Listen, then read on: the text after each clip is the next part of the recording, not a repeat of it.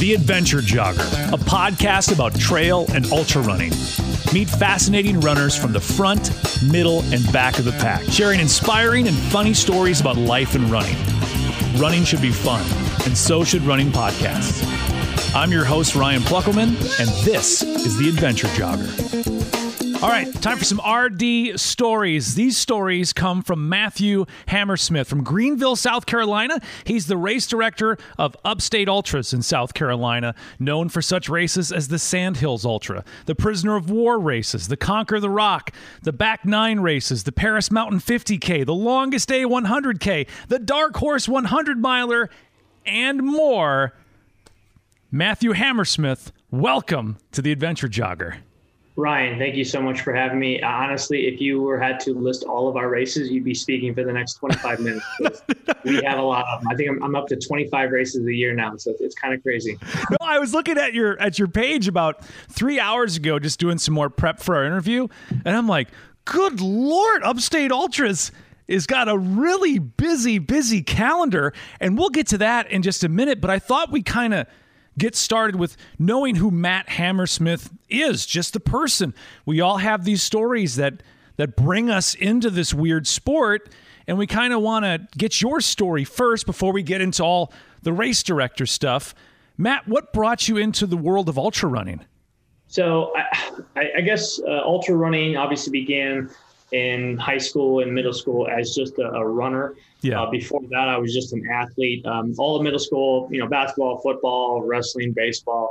My, I, you know, I, my mom took me to every sport imaginable. I think I just had too much energy and I drove her nuts. So I just had to get out of the house. So she just took me to, you know, everything from YMCA basketball to, to Pee Wee baseball all the way up. Um, I mean, she even paid for basketball camp. My, my uncle Ralph was seven foot two. So everybody in my family, when I was a sixth grader, I was like 5'10 at the time, thought I was going to be like the next NBA star. So I just did a lot of sports. I ended up not really growing that much uh, post middle school yeah. and high school and uh, broke some bones that took a lot of time to rehab. So I kind of got into the world of running just to stay in shape for some of these other sports and just developed a knack for it. And then um, later in life, I went to Eastern Michigan University. I was a walk on and just developed the, the skill of running there ended up running pretty well as a division one athlete. Um, it was like 409 for the mile uh, 1440 for the 5k Ooh. 30 31 10 10k and uh, i was just you know yeah I was, I was a good division one athlete. Not great but i contributed to the team. I was the team captain by my senior year. It's where my, i met my wife. Do you really want to see a running or hear a running story? Talk to my wife victoria. That might be another podcast. She's got an incredible story about her upbringing but anyhow, so I just kind of graduated. I was like, well, I'm not going to go pro. So what what's next? Right. And my buddy, um, uh, John Torque, he was doing a, a 50k down in down in uh, Cleveland, Ohio, and he invited me. And I was training for a marathon at the time. I guess that's the next step in a post collegiate world. Is oh, let's do a marathon. Let's you know right. let's see what it's all about. Which was a mistake because you know, marathons suck. They're so um, but I was, you know, I was doing like you know, 18, 19, 20 miles. My buddies, you know, said, Hey, come do this 50K. And I had literally had never heard the word 50K in my life at that point in time. Didn't know what ultras were. Didn't realize that there was a group of people out there that were doing these things. And so he invited me down. I was like, ah, screw it. Let's let's do it. How how much you know harder can it be to run an extra 11 miles for my long run this weekend? Right. So I signed up, went down there. It was a pretty typical, you know, uh, first weekend in March in Cleveland. Three inches of snow on the ground, about 30 degrees. Um, it just you know just a pretty chill day. So started running the race, and immediately I, re- I realized I'm looking around and people are geared up like you know, water. I didn't know what a water bottle was, you know, handheld water bottle. These guys had packs on their backs. They had, you know, everything. I'm sitting there. I had a, I felt bad at the time because I bought, I went to TJ Maxx or maybe it was TJ Maxx or Goodwill, but I bought a Marine Corps marathon jacket. I didn't run the race, but it was like $2. So I bought it. I'm wearing my Marine Corps marathon out like a badass. I've never run a marathon before or an ultra. And I start the race, no water, no food, no nothing. I get to mile 10 and I think there was a usually like eight or nine or ten. First first aid station, the two guys I was running with, we were up front, uh, leading leading the race, and um, they stopped to get you know water, food, like every other typical ultra runner. And I'm like, well, screw this. Am I allowed to curse on this whole show? Yeah, yeah please go ahead.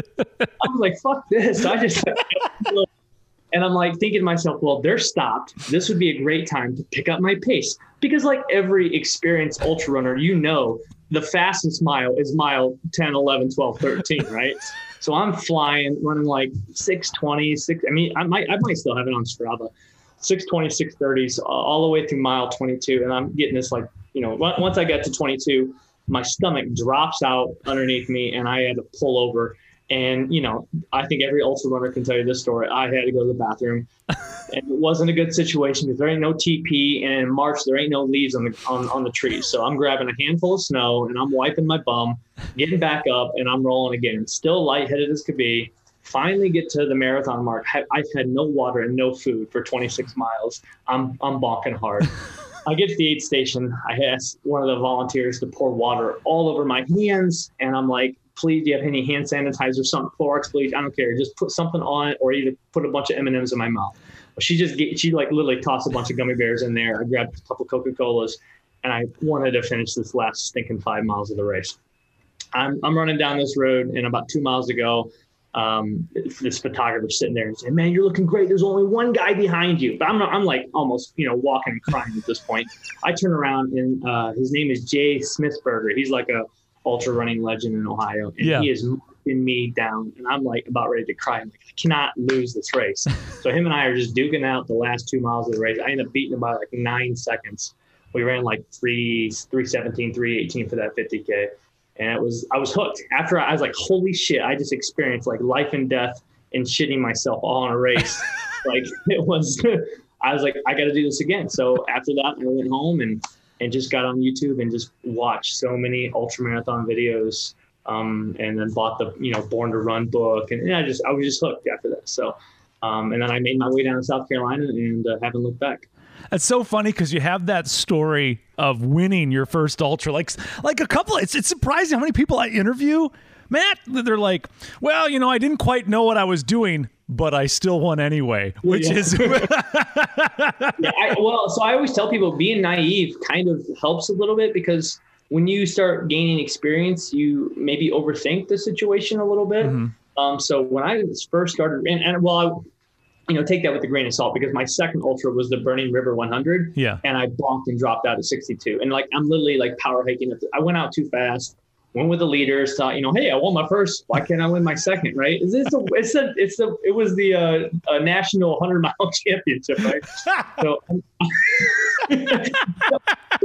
so you know, like I said, take it with a grain of salt. I'm out there running. Me, I, I can't remember the guy that won. He won it a couple years in a row. He had a he had that guy had an incredible story. Uh, he was really overweight, lost a bunch. He ended up winning the. This is back in 2012, but anyhow, uh, they stopped uh, at mile 26 too. I think they were both went to, it was like really strategically timed. They were going to go to the bathroom at the same time. Me and these two other, these three other guys. I'm well, I'm like, fuck this. I'm going to keep going. so I started picking up the pace. We were actually running at such a pace at the Burning River Hunter. We got to the next, the marathon aid station, and they weren't even set up yet. They were like literally pulling in to set things up. And I'm like, which way do I go? And he like pointed me down the trail and it was the wrong way. So I'm, I'm like going down this, you know, this path for about 800 meters. And the guy gets out of his truck and like sprints down path, you know, after me. He says, dude, no, no, no, turn around, turn around. And, and just from there, it spiraled. And Connie Gardner, if you know her, yeah, uh, I'm, I'm power hiking up this hill at mile like, you know, 58, 59, feeling really, I mean, I'm like in 10th, 12th place, feeling sorry for myself, undertrained, went out too fast. And she just pats me on the back and says, "Better luck next year, kid." And, and I didn't know who she was at the time. And I, you know, I checked the big number after the race, and I'm like, "Okay, she's a badass." uh, and I just pulled off at 100k and just licked my wounds and went home. I I love that that that first race. If you had gotten your ass kicked in that 50k, like if you had had a miserable experience and just been obliterated you know, would would you have been in the sport? Would you have got discouraged? I don't think so. No, I don't think so. No, because yeah. I was so adamant about running a faster half marathon in full. But and so I, I I ran won that 50k and then I ran a marathon a month later and I ended up getting second and I'm like, well, screw this. Let's you know let's go longer. Like that's what I said to myself. Like I won the I won the first one. Why can't I go longer? So I'm like, all right, let's sign up for a hundred miler. Probably thinking I should have like you know you know regretfully probably could have done a, few more 50ks before I got my, right. you know, jump, head, you know head first. I love that. It's like ah, my first hundred mile. I've never done anything close to this distance. You yeah, know, I, the farthest I've gone is less than a third of this yeah. distance. I'm going to go ahead and win this thing. I, yeah. I, that sounds reasonable to well, me. I think you know most trail runners and ultra runners like I, I feel like I talk to a lot of first time 50kers that just skip half and full marathon. Mm-hmm, yeah. They don't like the road. It's too, you know, whether they feel claustrophobic, they feel it, it, it's nerve wracking. I mean, when you got 5,000 people, and, and that's a mid major, you know, marathon, you right. know, let alone go to New York or you know, wherever, you feel really anxious and nervous. But we, I mean, we just directed a race last weekend, and I could tell you how many people that said, "This is my. I've only done two races. I did a road 5K, and then they signed up for this trail 10 mile, and they loved it. So they just, you know, it's just more, I think, more comfortable, more approachable for people that have issues with you know with with with that kind of atmosphere. Oh agreed. It's an entirely different atmosphere where where what i've experienced at big road marathons is it's very intense and it's very serious. And then mm-hmm. the trail scene is a little more laid back a little more fun. People are gonna you know high five each other. They're gonna you know encourage each other on the trail. There's, there's that out and back area you know that's where everybody's high fiving and that sort of thing. It's yeah. kind of more laid back uh, experience. So after Burning River, do you start to dial things in a little bit better? And, and, and... so I knew um, I kind of I was developing. I was kind of trying to figure out what type of runner I was, and I still firmly believe my distance is 50 mile road. Mm-hmm. So I went out to do Tussey Mountainback 50, which yeah. is kind of a gravel road, not not too much uh, elevation.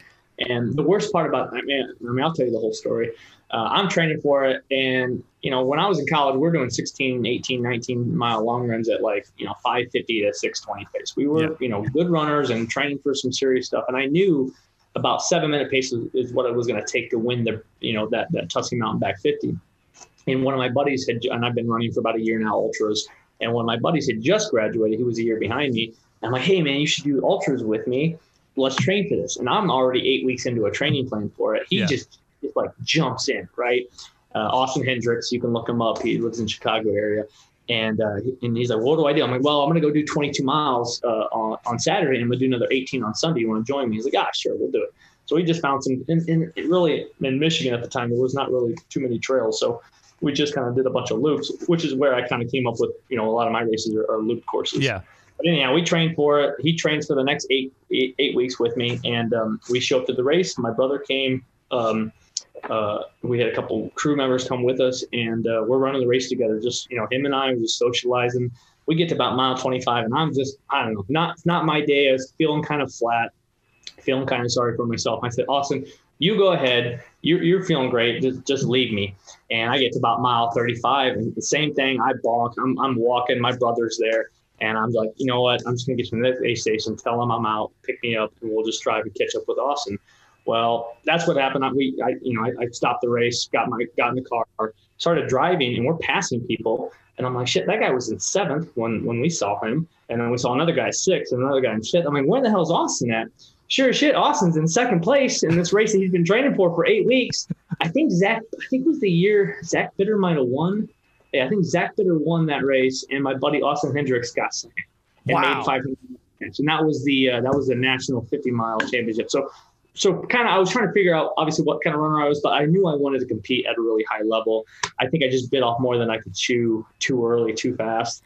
And so after that, I just dialed back and I, I, kind of stuck to the local small scene. And I've been enjoying that kind of ever since. And maybe someday, um, you know, po- post uh, COVID, and oh, we got a couple kids now that we're trying to raise that are you know ten months and, and two years. So I'd like to get back at it. It just time's kind of time is a is an issue right now. But at one point, the transition happens, Matt, and and you you go to a race or whatever, and you say to yourself, "Oh, this RD thing, I can do this." When was yeah. that moment for you?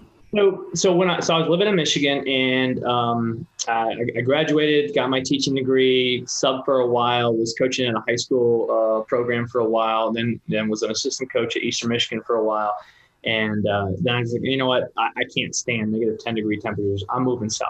I had a friend that lived in uh, down in Greenville. You know, she's like, hey, you come crash on couch. Uh, our lease is up pretty soon. We're moving down to Charleston you can have it. And so I moved down to Greenville just on a whim. Just was tired of the the whole northern thing. Really had uh, no plans when I got down, and I thought to myself, what is the easiest way to meet runners? Well, you put on a running race. So that's right. like literally what I did. And I was running. I, I had some people invite me to some trail runs at the time, but I just said, all right, let's do let's do this race, and we called it the the Knock on Wood Running Series, and we had a hundred miler, a hundred k, a fifty k, a twenty five k, a five k, and a kids run, and we had a twenty four hour relay, I think. So, and I did, I had no software, I had no timing machine, I had no no, I had no nothing. It was like literally manual entry as we work on it on a two mile loop. It was chaos, but like 300 people showed up and I was like, holy crap, like we have something here. Whether I'm doing it right or wrong, you know, that's regardless. I can learn from this. So people showed up. I'd say 95% of them had a fantastic time. It was like 90 degrees out in June uh, 2014, but um, it was fantastic. I said, I want to do this again. So then we kind of added, you know, some mountain races, some relay races, some road races, some shorter trail races. And, uh, but that was, that was kind of it. And it, it isn't, you know, learning to RD, I learn every weekend. I mean, I, I, we hosted a race this past weekend. I just got back yesterday, and you learn every weekend. And the community has been so supportive. It's just, uh, it, it's, uh, I could do it, but it's not just me. It's, it's my volunteers. It's, it's the, you know, my family that supports me. It's the runners that, you know, we, we see friendly, familiar faces that come to all of our races throughout the year. It's just, um, it's not, it's, I mean, I tell people all the time, when they show up to my race, oh, you do such a good job, Matt. Thank you so much. I'm like, I took your money and picked a date. Like it's the volunteers and you guys when you guys you guys make it a race, not me. So yeah, doing the whole RD thing, it just hit me just because I knew I wanted to meet runners in Greenville and and I've now met quite a few of them in the upstate, South Carolina, North Carolina, Georgia. But it's kind of interesting to start to just, I mean, jump right in. I mean, so many people yeah. Will do like, I'm going to do some research. I'm going to go to some races and watch where you're like, eh, how hard can this be? I am reading. I, I will say, um, a buddy of mine, uh, Mike, he, he bought me this book. It's a I don't know if you've read this one, Joe's Rules of Trail. No. Yeah. So it's uh, Joe's Rules, the art of trail race directing. Uh, he puts on some trail running races and some camps out west, and I've you know he's been doing it for a lot longer than I have, and I think that's what RDs need to do. Is I see what uh, some RDs do around the area, and I think that's the you know the best form of you know um, is not imitation, but just learning. We're not reinventing the wheel. So you just learn what other people are doing really well. You learn what you do well, what your personality type is as a race director. And if you stick with that and you innovate, you know, every now and then you, you got to kind of kind of change with the times. Um, you know, the, the, sport will give back to you uh, a lot more than you could ever give back to it, which is kind of the, the whole goal for race directing. What are some of those lessons you learned early on that you were like, oh, thank God? Oh, Oh, geez. The, what are the, some of the really massive mistakes I've made? Like less is more, to be honest. Like we, you know, you want to focus on um, my biggest thing, even this this past weekend, is you know don't get your runners lost. That that's pretty huge.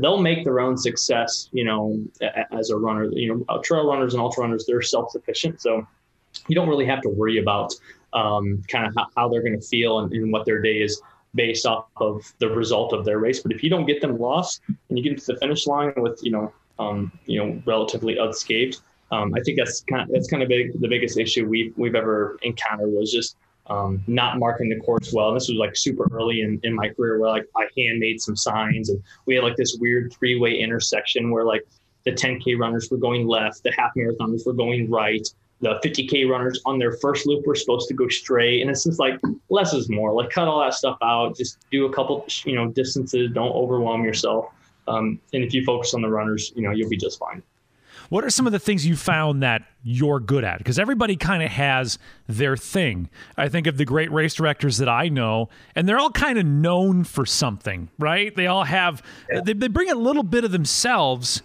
to each one of their races. Matt, what's what makes an upstate ultra race special and unique? Man, that's a that's a tough. You put me on the spot. I don't know. I really don't know what I'm good at. Uh, I know what I'm I'm getting better at, and like I, I, was mentioning, you know, every race director has their personality mm-hmm. type. Um, we try to make things really laid back and approachable. We want any runner to come up to the art. We I want to be accessible by all yeah. runners and and all of our staff and all of I mean our, you know our volunteers and um, even even the family. Every time I get emails all the time, and I it's probably the best thing I'm good at. if somebody emails me, I'm probably going to respond to them within uh, an hour or two. It doesn't matter if the race is coming up this weekend or if it's a race in nine months. I will respond to them and say, "Hey, I have you an answer. Here's what it is," or "No, I don't have an answer, but I'll get back to you as soon as I get." So I think my ability to um, just make sure everybody's on the same page before race day is probably the probably the best thing that most people know about me is that I respond to emails really quickly, and that's kind of the time that we're in because you you have run I have runners coming from North Carolina, Georgia, South Carolina, Tennessee, Kentucky. Um, we had some virtual runners compete this past weekend up up in the Northeast, um, and they all are sending me messages like, "Hey, what do we do? Where do we go? Where do we park?" Uh, if, obviously, the information all on the website, but I'm really good about like, "Hey, you know, here it is. You know, this is where you can go." Hope you have a good day. Because if somebody shows up unprepared and they have a bad day because you weren't, you know, readily available to, to give them that information, it, it's kind of, you know, it, it, it speaks volumes. And, and obviously, as you know, you know, one you know, you can have a thousand things spoken positively about you, but if you have one bad thing out there that's negative, it's just kind of a, you know, I try to avoid that at all costs. Matt, let me tell you, I can tell you about, oh, it was about May. It was about May yeah. in my life when uh, yeah. I, I, I was on the internet and saw some very interesting things said about me.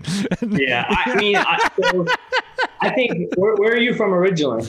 I'm from uh, Wisconsin originally. Okay, so I you got you probably got some thick skin. I always say, you know, people up in the Midwest, up there in that cold climate, we got thick skin. And it, some of the stuff that's been said about me, I mean, honestly, like, you know, it, it, it, bothers you to a certain extent, but at the end of the day, I got a family to support. I got a running community to to give back to.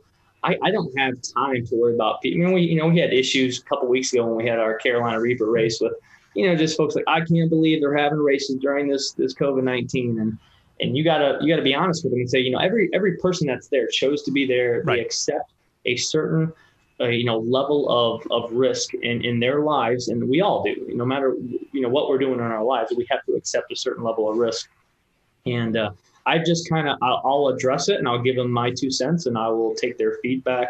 Um, and, and i have no problem if somebody wants to you know you know shout out at me at the world on facebook or social media or whatever. Um, i've just learned that you know I got bills, I got a mortgage, I got kids, I got yeah. a, I got a business to run, I got a community to support. I don't have time for somebody that lives 12 hours away behind the dark web. I just I just don't have time for it. Well, it brings up an interesting point, Matt, is the Rona, as I love to call it, has changed the game. I mean, we were, you know, look at March, for example, when the things kind of started to hit. You know, I'm, I'm dropping my my daughter off for her second year of college this weekend. We were oh, looking, we are looking back and, and we are going, my God, you've been home since March because spring break came around, and spring break was she's been home since spring break, and so it's, it's God, the time has passed so quickly.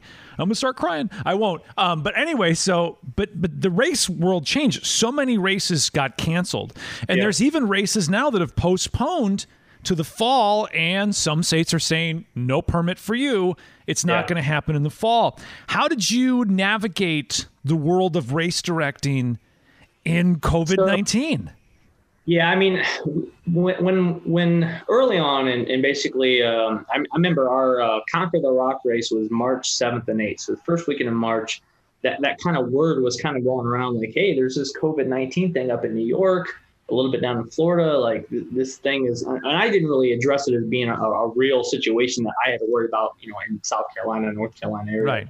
So like, all right, well, we're going on with the race. Um, we brought hand sanitizer. People wanted it, but there was no such thing as a mask back then. And then the following weekend, we directed a, just a, a local 5K, you know, um, Chase the Rainbow St. Patty's Day race. And uh, like leading up to it that Wednesday, um, the, and there was another bigger race in town that just canceled. It was like, you know, like 1,500 people. And I'm like, holy crap, their race canceled. Like, oh, should, are we supposed to cancel our race? Yeah. I'm like, I mean, I'm like, no, let's just go forward with it. And we did it. And that was probably the last race in Greenville. And then just a week later, I think the stock market crashed. It went like everyone's like, all right, this this is changing the whole world. And and race was canceled. And can't. I mean, our knock on wood got canceled. Altamont got canceled. Firebreak got canceled our uh, uh, Lake City race got canceled. That was all the way up to the first weekend in June. And then as things kind of progressed, we started learning more about the disease. We started developing treatments. We were not overwhelming all the hospitals. So you know, obviously the cases were kind of, you know, flatlining and then spiking, you know, when they started reopening the economy. We just knew what we were dealing with in early June. So I felt comfortable myself still hosting the races and just assuming, and but also giving a virtual option, but just assuming that the runners that were attending, and I think you, you could ask any of them, they all, they all, they all understand what the risk is. Right. So they're showing knowing that. Um, in the past couple weeks have said, hey, you know, you know, packet pickup, post race activities, please have a mask, please be socially distanced. If you didn't come with that person, please, you know, stay six feet away from them. We've just uh, said that. And just, you know, I think most trail runners are, are like we said, self-sufficient enough. They, they understand the rules. They know what they're getting themselves into. And uh, we have no problem putting on races, you know, now and, and moving forward. Uh, we did have some venues that wouldn't allow us just for government reasons. So we, we changed the location of the Carolina Reaper two weeks before, developed a new course and everything went fine. So um, yeah, I mean, and we also put on a bunch of virtual races. We turned some races virtual. You know, I was telling in, in the last podcast I did, we, we raised over $60,000 uh, for five different uh, nonprofit charities oh, wow. through our virtual runs. Yeah. So we just put on solely virtual runs. Um, we sent them T-shirts and, and, and bibs and, and certificates and, and, medals and stuff. And um, just because I wanted something to do in April, May, and June, and this was a good way for me to connect with because nonprofits they make their money off of, of events. They yeah. do fun events, and if they don't have those because you can't do them anymore, it's like you know who who am I not to you know, I want to get, engage these runners in these nonprofits together. So, you know, I had I had some opportunity to help some nonprofits during the time, and we're we're still we're doing okay. I mean, like I said, we're we're moving on with all of our races um, until someone tells us we can't. Matt, one thing about ultras that I love is the connection. And so you go into an aid station, especially the longer races, and you have these amazing volunteers that will drop everything to hands on yeah. get you back on the course. Well, with COVID 19, there has to be the, the, the, volunteers had to step back and mm-hmm. be, because of safety. I, I did a race with my wife over the weekend and it was everything is on a table. We cannot hand it to you. We cannot yeah, we right. cannot touch you.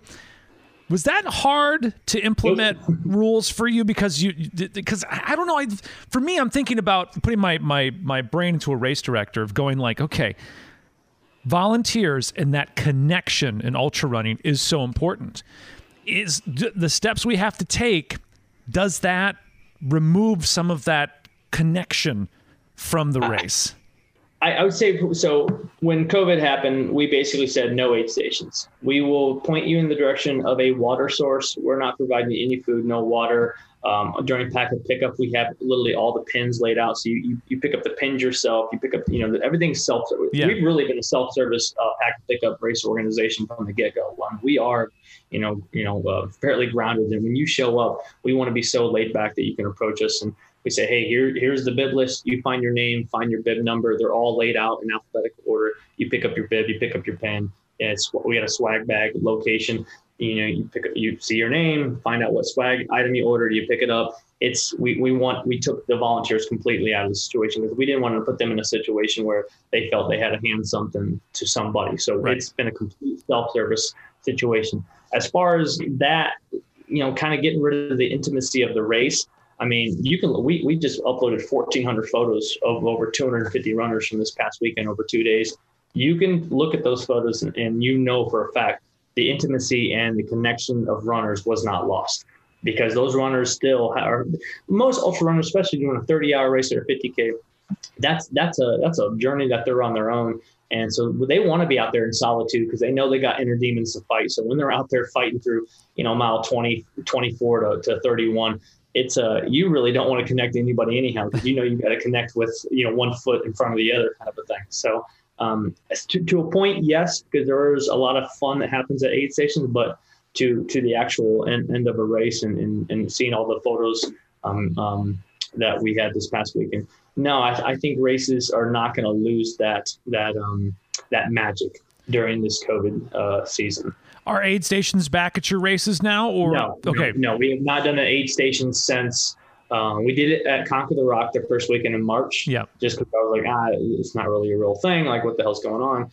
Uh, but after that, we're like, no aid station. I, honestly, for loop races, we might not do aid stations probably until midway through 2021. So we've just on all of our races, we just said no aid stations, bring your own stuff. And, and even this past weekend, we probably had about 30 to 40 you know 10 by 10 pop-up tents everyone's you know they there's groups of people that kind of came together so they're all doing their own personal aid station which still made it kind of fun so yeah, we're not we're just not doing that stuff right now. We're not talking a point to point hundred miler, Matt. no, you're like, no. So I don't. Yeah, you're on your own, fuckers. Yeah, yeah, yeah, yeah, no. Logistically, we uh, we've not gotten to the point where we've done any long point to point stuff. Uh, we're working on the uh, our Table Rock Ultra to do a complete uh, single loop 50k that hits the three tallest points in South Carolina, and uh, eventually um, I would love to put on a really long, long 77 mile race here in South Carolina, the Foothill 77. That's a dream of mine. I, I know a few people that would love to see that happen, and um, we're gonna. It's gonna take a really um, a large organization, a lot of volunteers support to, to get that off the ground. And and of course, aid stations have to be a, a part aid of that as, as yeah. well. So most, and most of those aid stations are, you know, it, it, so that might be a 2022 goal because I just don't know how point to point ultras are going to be able to do aid stations. Um, you know, until you know midway through 2021. So I did see something. Someone took a uh, a, a kick drum uh, the kick for a kick drum, and yeah. they attached it to the water uh, dispenser on one of those orange I mean, Gatorade. There you go. Yeah, and yeah. then you just go and you'd press, and then you'd fill your water bottle. It seemed to work. Yeah. People are, are being really creative, but I, I I want people to know that you know when you're talking about no aid stations, you are talking about looped races where it's multiple. Yeah, yeah, yeah, yeah. And, no. and so most of most of my races, you know, we, we're we're uh we enjoy our. I mean, that you know, if you want to talk about the per- personality of an RD, that's kind of my that's kind of my thing. I want to create a party atmosphere where runners can can just you know crush miles on a you know five six you know ten mile loop. Right. Um, and that's kind of what we you know this last weekend it was about a six mile loop uh, that we had um, some runners. You know, we had four runners finish over 100 miles in the 30 hour race. We had some 50k runners, first time trail runners in the 10 5 miles. So um, so yeah, so yeah, no no aid station. That means you know runners can still get to their personal stuff every five to ten miles. Right. So you're you're allowing them to set up an area where they can put everything they need right yeah. there, and they can they can you know set up their own nutrition which, plan. Which I think you know when I do a 50k, you know, I don't ever rely even on you know point to point races, I'm like, all right, give me give me some Coca Cola. If you got some pickles, great. But I'm if I, if it, there's a drop bag option, or if it's like a three, you know, I did I did the Millstone 50k every year, and it's a 10 mile loop, and I just drop six water or six, you know, one water bottle, one tailwind, and I grab both of them each loop, and I might grab some Coca Cola in there in between. But that's that's me as a you know, I'm doing those races in about four hours. But I understand if you're a 10 hour 50k and you you you're eating a whole bag of Cheetos during the race and you're you know you're mowing down on the, the brownies, you you love kind of coming into an aid station and sitting there for five minutes socializing, and that's that is a connection that's lost right now. So I do understand your point where 90% of runners are just getting to their personal aid station, grabbing what they need to do, not really getting any social, social interaction, and it's hard to motivate them to get back out there in that next loop. I guess you kind of the the community becomes the runners, right? And you, you make that connection out on the trail. Let's talk about some of your races. What are some of your favorite? Because we, we can't name them all, Matt. Because you yeah yeah I, I, yeah. I would say um, we do a lot of stuff with the state parks, county parks. We've got some on private land. Um, some of my favorite races to direct, pro- probably the Carolina Reaper is really fun just because it's you are doing a 50K, but you're doing it in such a format where you get 40. Well, now this year it's Fluent Trail. You get 45 minutes to do 2.62 miles. Um, and then every 45 minutes, I shoot the gun. Everybody gets back together. I shoot the gun off, and you go again. So people are racing it. If you do it in 20 minutes, you get 25 minutes to rest. If you do it in 42 minutes, you only get three minutes to rest. Right. That's probably my favorite race to direct. Um, you know, I got Table Rock. That's you know that's one of our most famous ones. Um, you know, it's it's it's super difficult climbing Table Rock, climbing Pinnacle, climbing Sassafras. Um, I do a couple, you know, beer barbecue road races, but we've got such a wide variety because I want to be able to provide an opportunity for every, you know, level of runner an opportunity to race. I've got runners that come to my loop races and they love it. I've got a bunch of runners that come to my 5K races and they love it. And I've got some runners that will only do Paris Mountain and Table Rock because they want those, you know, or in Jones Gap because they want those mountainous, you know, super high, you know, vertical climbs. So yeah, I just I provide. I mean, I got 25 races a year. I've got something for everybody. So I'm not gonna say one's my favorite. but it's just um, I want to provide. I mean, that's why you RD. You don't RD for the money. You don't want to be stressed out all weekend for you know a couple hundred bucks here and there. I do it because I want to provide an opportunity. One to because believe it or not, they pay me to go out there and watch runners do loops, and I enjoy meeting the friends and family that I have on on the trail. I mean, there is a trail community and trail family that that has kind of grown through Upstate Ultra. So none of them are my favorite, just because I know the the goal is to provide opportunity for the, the whole spectrum of, of runners there's some interesting trends, Matt, and it does seem like with Upstate Ultras, you really want to kind of keep it low key, keep it approachable, yeah. keep it fun. There are some trends that we've seen in races over the last couple years. Uh, one I remember, and I, I, won't say the race. I don't want anybody to get bogged down, but I remember there was a race charging runners to ask a question. It was like a dollar. I remember that. Um, also, like if you you send, you send the RD an email to ask him a question, you had to pay like a dollar. To, to I don't know if you remember that or not. No, think, no, we, we definitely do not have that on our race. I think they got blasted so hard that they were like, "Oh, did we say dollar? We meant holler. Get, holler at us anytime you want." So, so if if you actually go through like our registration process, mm-hmm. we and like we do, I think I mean, hands down, we're probably one of the, the cheapest trail race direct you know directing operations probably in the whole country.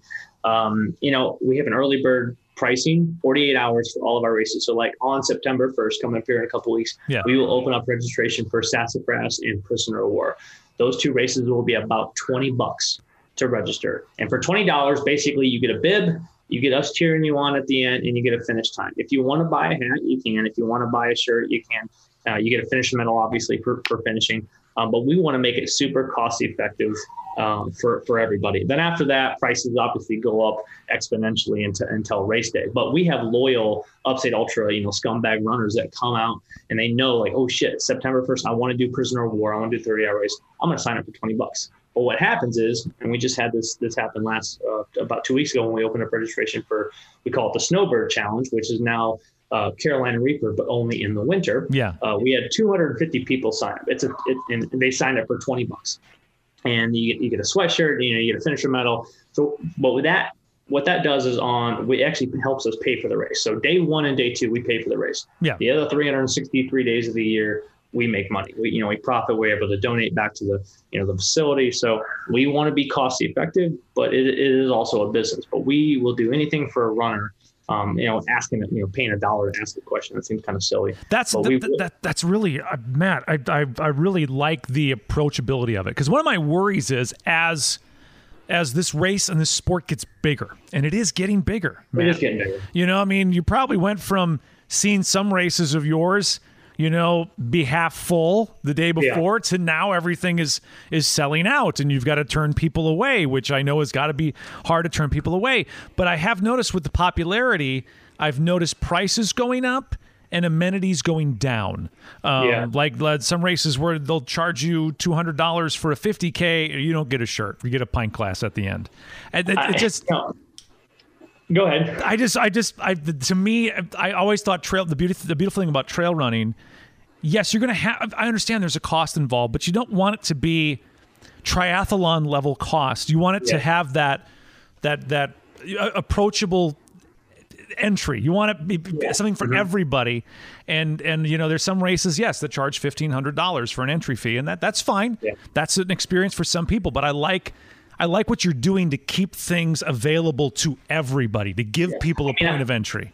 I, am all about capitalism. I mean, I, I have I, this. dean is like literally one of my full time, you know, jobs. Mm-hmm. I, I coach for a living. I got real estate for a living, I, and I work part time in a running store for a living. So I, you know, if you want to make money, if you want to charge fifteen hundred bucks to have someone enter your race, more power to you. If you can find that population that wants to sure. do it, that's just not that's not what I want to do. Um, I've never been an award junkie or a medal junkie. I know a lot of people like, oh, I went and did the you know I won't name the race, but it offers massive medals bigger than your head. I'm like, that's never really appealed to me because if I were to offer that at my race and say, hey, come do this race, give you this massive medal, my price would have to go from 40 bucks up to 110 bucks. Right. Because medals are not cheap. And I don't want to do that. So we actually, I hand make a lot of our medals and a lot of our stuff. Um, and they always have a blank. They're made out of wood. So on the back, it's blank. Yeah. And you can write what your time was, if what your age group place was, a quote from the race. You can tell me how bad it sucked. You know, because I look at a lot of my medals on my wall and I go, I, do I did I even do that race? I don't remember that. But if you had a piece of wood that had the logo on it and it had a little quote from you, you could say, "Oh shit, I remember that race." Like you know, we had to do that huge river crossing, and I lost my handheld bottle. and went down to you know whatever. So right. I'm, you know, like that connection with runners. I just want things to be a little bit more personal if I can focus on the runners and less on the amenities. I mean, not that amenities are, are bad. I just no, for me, it's it's more about the actual event and, and, what your experience as a runner is. Something for everyone, and I think that's that's important. You know, there's there's definitely a place for those fifteen hundred dollar races, but there's also a place for those twenty and forty dollar races. Mm-hmm. That I think yeah. I, am seeing the space for the twenty and forty dollar races get smaller and smaller. So I'm yeah. glad that someone like you is is carrying that torch and making uh, ultra running reasonable for people that want yeah, I mean, to I, try it out. I've done Boston a few years, and I think the entry is like two seventy nine, and I'm like, I you can double it, and I'd pay for it. Like, right. I, the experience was fantastic, but I've done a pretty famous fifty miler in on the East Coast, and I go, what the hell did I pay that much for for this race? And it was just, you know, and I think part of it because I had a bad race. But right. two, I was just like, I went to the after party and you had to buy six dollar domestic beers, and I'm like, really? Like this is the after party, and like there's 18 people here. I mean, this is a 1500 person race. So. Right, right, right, exactly. So I completely understand where you're coming from, and we we will. I vow that we will always. You will never see. I think my hundred miler at knock on wood, it, at its highest price is a hundred dollars you'll I don't think you'll ever see any of my races over a hundred bucks. So I'll, I'll vow to you today, Ryan. None of my races will ever be over a hundred dollars.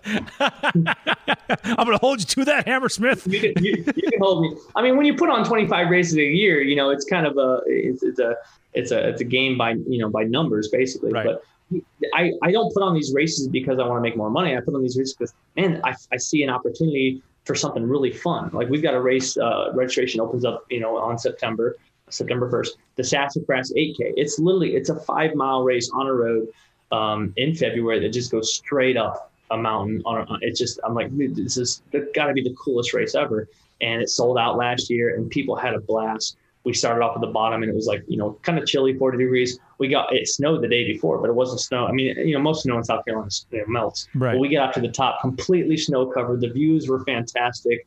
And it's like, man, I just charged ten dollars. We sold out. I lost money in this race, but everybody had a fantastic time. So now, knowing kind of what we know, how quickly it's going to sell out, we're going to do the exact same thing. We'll have early bird pricing. We'll open up a few more spots, but some of my races are about making money. Some, but most of them are like, man, I really want to do this because this would be a cool race. Very cool. Um, as a race director, you're there and you get to see people um, do some amazing things, whether they're battling demons or doing things that they probably thought maybe a year ago or two years ago that they could never accomplish. They, they find themselves out on that trail. They conquer those things, and you're there to witness the completion of their quest, of their journey. Do you have any moments that you remember as a race director, finish line moments that really stuck out to you uh, touching moments, powerful moments, witnessing people do what they thought was incredible or, or not think, possible? Yeah, I mean, uh, we, there's so many stories. Uh, a lot of our, I mean, one because we're putting on so many races, and, and we get we get this all the time. Like I've never done anything like this. It's completely amazing. But a finish line at most ultras, and obviously you've been to quite a few of them, is like the most anticlimactic, you know, personal victory you'll ever have. There's like six people there four of them are having a conversation or drinking beer around a fire. One of them might be timing you and, and, yelling at you what your bib number is, and, and and maybe me sitting there like, you know, hey, congratulations, you know, how did how did it go? How, how do you feel? Here's your award. But I don't know their story. They, they you know they don't they don't know me. Their story is unfolding before they even get to the finish, and they're seeing that success before they reach the finish line. So uh, I just think it's it's more of a it's a foregone conclusion. They they've already celebrated before they got to the finish because getting to the starting line is really half the battle, and then getting halfway through the race, they they know like, hey, I've already fought all of these demons inside of me. The, the first 15 and a half miles of the race, I, sure as shit, nothing's going to stop me the next 15 and a half miles. They've already won the race even before they got to the finish line. So so when I see people finish, it's more like it's a it's a bit of a relief, you know, knowing that they were going to get there no matter what. Yeah. But they've already celebrated inside before they even got to the finish line. So, where do you see the future of Upstate Ultras going, Matt? I mean, we, like I said, I want to add one or two more races that I, I really want to do. That's it's kind of been a long time coming. But other than that, we want to get a little bit more um, in depth with our, our volunteers. I need to add a couple staff members. We've I bought a business uh, this year, a timing company. So now we have we've got you know chip timing at all of our events. And um, as far as where it's going to go, I, I hope it doesn't really go anywhere. I just want to stay stay the course. We we have just been so blessed with the the trail running community here in the, the state of South Carolina. We get people from you know like I said North Carolina, Georgia uh, Tennessee, Kentucky that come out and do our events uh, on a you know annual basis, and we are just very thankful to have the opportunity to hold hold races.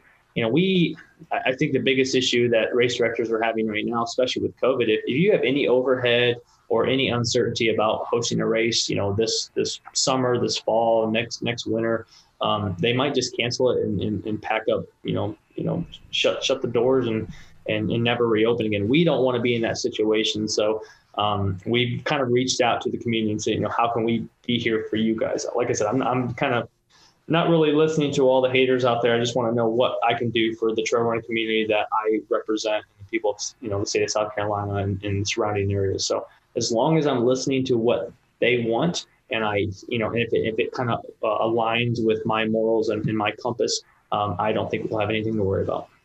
Do you think there's going to be a, a, big hole once once Corona's done? Right, we can go back to normal. Do you yeah. think there's going to be where before we may have had? I'm just pulling this number out of my ass, everybody. Where before we had a thousand ultras a year. Yeah. Is it going to be something like where there's 600 ultras a year because a lot of them didn't make it through the hard winter? Yeah. No, I think um, I, I've actually I'm I'm working on acquiring a race right now from another RD that's that's not really interested in RDing anymore just because he's had to cancel four races already this year mm-hmm. and he, he's he's had to incur some upfront costs, you know, you know, preparing permits and insurance and buying shirts and bibs and you know whatever. It, it just it gets expensive and now he's being told um, or this RD is being told um, that uh, that their race in 2021 might not happen. That they're not looking to move the race date. You just have to cancel completely because we don't know what the landscape is going to be like next year.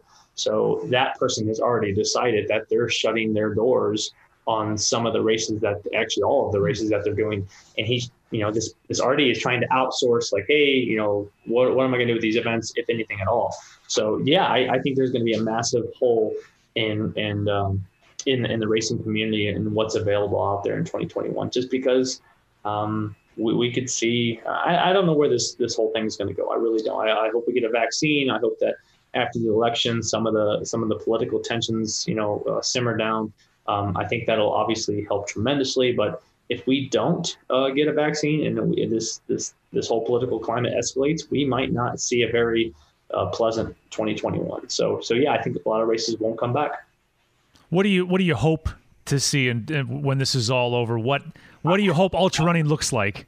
My well, so my hope is by the end of February. I, I actually help. I don't RD. I don't. I'm not. Uh, I have no stake in this race, but I help as a as a pacer and a, a coaching sponsor for a, a local half marathon that's got about 2,000 people in it and uh, I would really love to see us um, get get our shit figured out by then.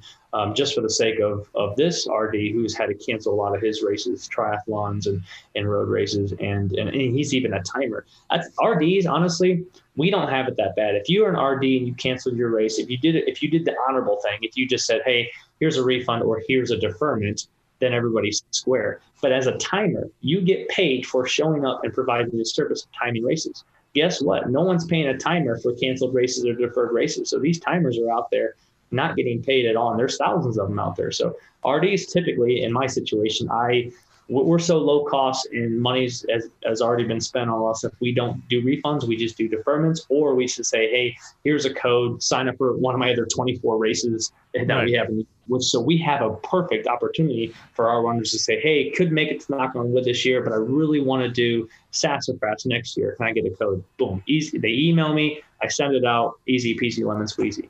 But um, there's RDs out there that are doing one or two races a year and if both of them get canceled and they're not sure if those races are going to happen next year, they're just going to shut their doors up. It's not, it's not, we're not out here getting paid a lot of money. So it's not even worth the headache having, you know, 200 people emailing you, Hey, is the race happening? Is the race happening? And, and you don't have a good answer for them, you know, for, for 2021. Matt, are you saying basically you picked the wrong time to buy a timing company? I picked the worst time. We I literally signed the contract and I forked over the dough uh, March like 16th, and we we have timed zero races since then. So it was not a good. I mean, no, it's it. Oh, I will say, you know, when I bought the business, we we we sat we sat in this room that I'm in right now yeah. for hours. What can we do? And we came up with you know the Run the Rabbit uh, virtual half marathon, which raised about fourteen thousand dollars for uh, the Prisma Children's Hospital. And that was such a cool thing. I said, we have the power to do good, even though we're not, you know, not being successful ourselves. We still need to be out in the running community.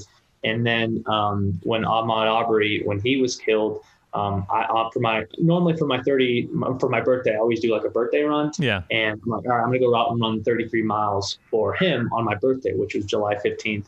And uh, so I went out there and he just and we raised I think we raised 15 over fifteen thousand dollars for him and his family just through my virtual run that I wanted to post up. So um, we have you know obviously you know first world problems. Not oh okay I can't time a race, but there's other people out there struggling. There are people right. that no job. You know it's like I do. I live a pretty cush life with you know being out there. I was out in the woods for three days this weekend getting paid to do it. So um, we're trying to provide opportunity for people to escape some of the you know some of their demons and some of this you know you know this this this world that we're living in right now at the same time we want to provide you know basically funds for people that really need it and uh, i think we've done a pretty good job balancing balancing you know our our business you know aspirations and how can we give back to the community so what you're saying is there was a discussion with your wife, like, "Oh, honey, this is gonna be great buying this timing company. We're gonna be oh. timing. We're gonna be making money every weekend. It's yeah. gonna be. It's gonna pay for itself in like two months." and then she reminds so, you. yeah. Uh,